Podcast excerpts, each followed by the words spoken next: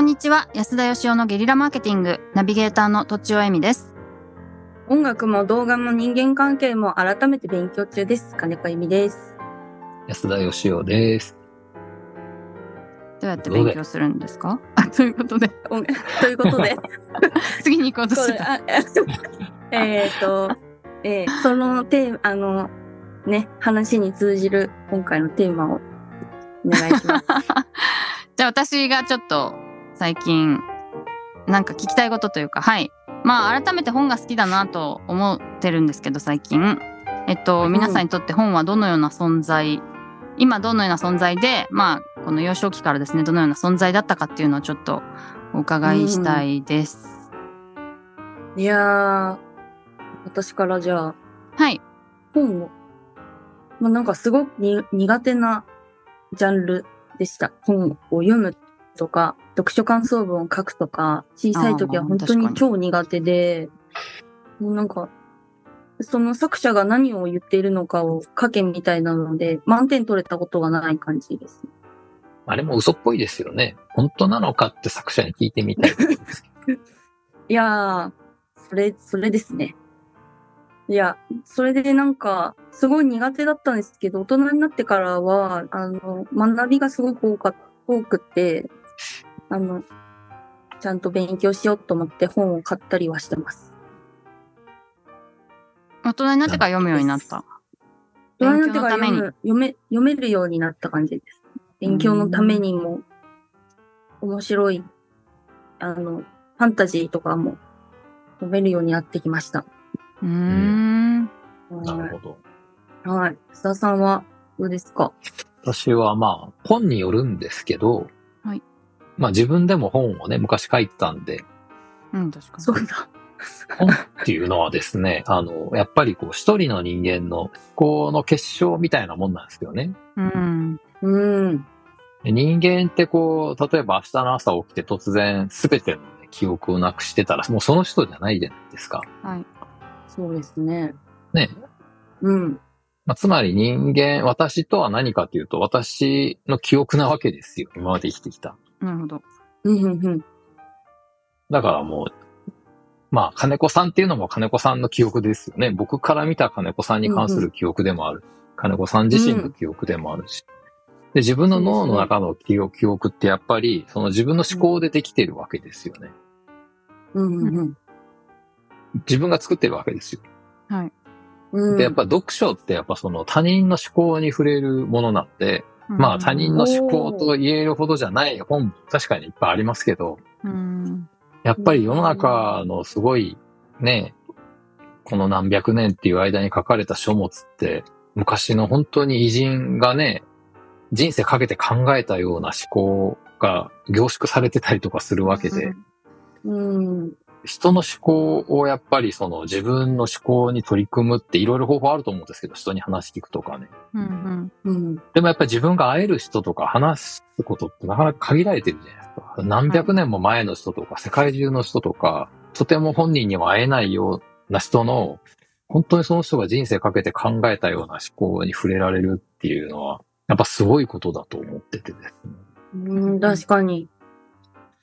やっぱだから、その本は、結構その人格とか思考とかを作ってるものそのものなんじゃないですかね。会話だけで成り立った人よりはるかにやっぱ深い人間になると思いますけどね、本読む人は。ああ。あーそれはなるほど、まあ私も本当にそういうふうに思うんですけど、うん。それは、えっと、安田さんとしては映画例えばえ監督が作った映画とかうんあと何でしょう、まあ、YouTube でいっぱい発信してる人もいますし、まあ、音声もありますけど、そういうものとは全く異質のものと思いますか本って。まあ種類も違うし、うんなんでしょうね。凝縮度合いも違うし、うんこのよ読む人の結構そのスキルとか知識とかにかなり大きく左右されるものうなのんで、うんうん、うん。まあ、そこからその思考とか価値観を引き出して自分のものにするのがすごく難しい。うん難しいけど、難しいその可能性が映画とかよりも無限にある気がしますね。うん。うん映画とかより難しいイメージあります。本って。うん映画もでもさ本当にこの作ってる人の意図をさ組むのってすごい難しいじゃない知識もいるし教養うも。ん。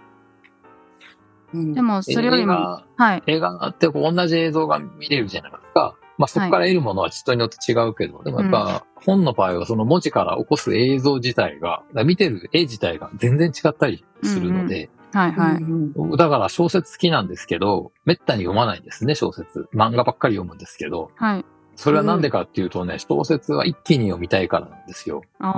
このへえ。え映像をできるだけ鮮明に持ってたくて、途中で邪魔されたりとか、一回それをこう閉じてまた読むっていうのがやっぱり苦手というか、ああ。ものすごいそれは集中度で読みたい本。一番最も集中して読みたいのが小説ですかね。うわん。かる。うーん。じゃあ結構時間がたっぷり取れた時じゃないと読めないからってことですね。じゃないと読む気がしないですね。ああ。やっぱりこう、その読書の充実度合いが全然違うって感じですか。やっぱ途切れ途切れに読むとう、ん。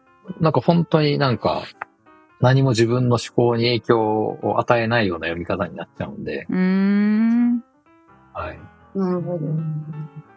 なるほどね。でも本当思考の結晶っていうのはまさにそうだなと思いましたね。結構喋ることでも人格とかあの思考の癖みたいなことはすごい出ると思うんですけど、それは割とこう、流れる水のようになんかまあちょっと薄薄いといえば薄い。で、結晶、それ本だとまやっぱ確かにギュギュッと凝縮されて深いって感じがするので、結晶はな逆るほどになと。ビジネス書はあんま読まないですね、僕は。ななんでかっていうと、はいはいはいその答えとかノウハウらしきもんが載ってるビジネス書は特に読まないんですけど、うんうん。まあ答答えと。かノウハウとかって確かに役に立ちそうなんですけど、そんなもんが欲しいわけじゃなくて、そこに導き出すための自分自身の思考に影響を与えたいわけなんですよね、本を読むのって。うんうん。人に答えを教えてもらったりとかしても、全くありがたくなくって、僕は。うん。そのヒントが欲しいですね、それよりも。はいはい。まあ最なん近、かだから、はい。悩んでることそのままを書いてくれた方が、まだ役に立つというか、あ著者が昔そういね。うね、はい、はい答えのないビジネス書を書こうと思ってね、疑問論っていう疑問だけを集めた本書いたんですけど、一切売れなくて、お世の中ー。には求められてなかったんだ。 うーん。ええ、名著じゃないですか。い今の時代にぴったり。どうなんでしょうね。うんうん、なるほど。うん。でビジネス書とかはやっぱ最近ちょっと売れなくなってきてるみたいですね。まあ一時期が売れすぎたというか。まあ本自体がね、うあんま売れないっていうか、今もうその隙間時間がみんなないんで、本を読むとしてもみんなね、本って読むと時間かかるでしょ。はい。だかかからるあんま失敗したくないんで、みんなが読んでいる、売れてる本をみんな読んじゃうんですよね。あ、失敗したくないからなんですか、あれは。だってね、無駄な本読むと時間のロスすごいじゃないですか。うん。でもまあ失敗はしますよね、本は。でもやっぱりね、世の中には本当にもう数知れず、すごい数の本がね、今まで人類が作ってきた。もうどんなにたくさん本を読む人でも1%も読めないわけですよ、世界中の本の。うんうん、だからこそ、うんやっぱど、どの本を読むかっていうチョイスがすごい重要で、僕はやっぱ流行ってるとか売れてるとかっていう理由で本は読んじゃいけないと思いますけどね。はいはいはい。なるほど。レミさんにとっては、ちなみにどんな存在なんですかなんかね、その、ジャンルにもよるのかな。その安田さんのおっしゃるように、その人の思考を知りたいみたいなのは、すごくある、本もあるのだけれど、例えば物語とかファンタジーとかは、なんか、その、つ著者よりも、その登場人物にどちらかというと集中しちゃしちゃうので、 あんまりその裏の思考みたいな、まあ、多分勝手にその登場人物によの動きによって勝手に入ってくると思うんだけど、その、そうね、その書いた人の思考みたいな意識はあんまりなかったかも。でも、やっぱ何冊も読むと結局やっぱその人のこういう人生哲学があるのねみたいな確かに見えてくるっていうのはありますね。うんうんうん。まあ、書いてる人の思考なんて僕もわかんないですけど、多分その、それをうまく伝えられないから、なんかね、そういう小説にしたり、音楽にしたりするんだと思うんですよね。そうですうよまくね。言えないうんけうんど、うんなんかこういう物語で何か伝わるかな、みたいなことなんで。だから、うん物語に没頭するのは、それはそれですごい正しいと思いますけどね。はいはいはい。うん。でまあ時間を充実した時間だなって感じがしますね。やっぱ本読んでると。それが欲しくて読むっていうのは結構ありますね。私にとやってぱは。り読む前と読んだ後うで、その明らかに自分の人格が変わる本ってありますよね。あええそういうの紹介してほしいですね。あ。人によって違うから。うん、人によりますね。出会いだからね。出会いだし。進めてもね、そそううかはならないのよ、その人にとって。あ、そタうイなミんンだグ。、タイミングも大事でね。そう。はいあ、そっか、そうか。ということで、本日は盛り上がりましたが、以上とさせていただ きます。ありがとうございました。ありがとうございありまがしとうございたま。した。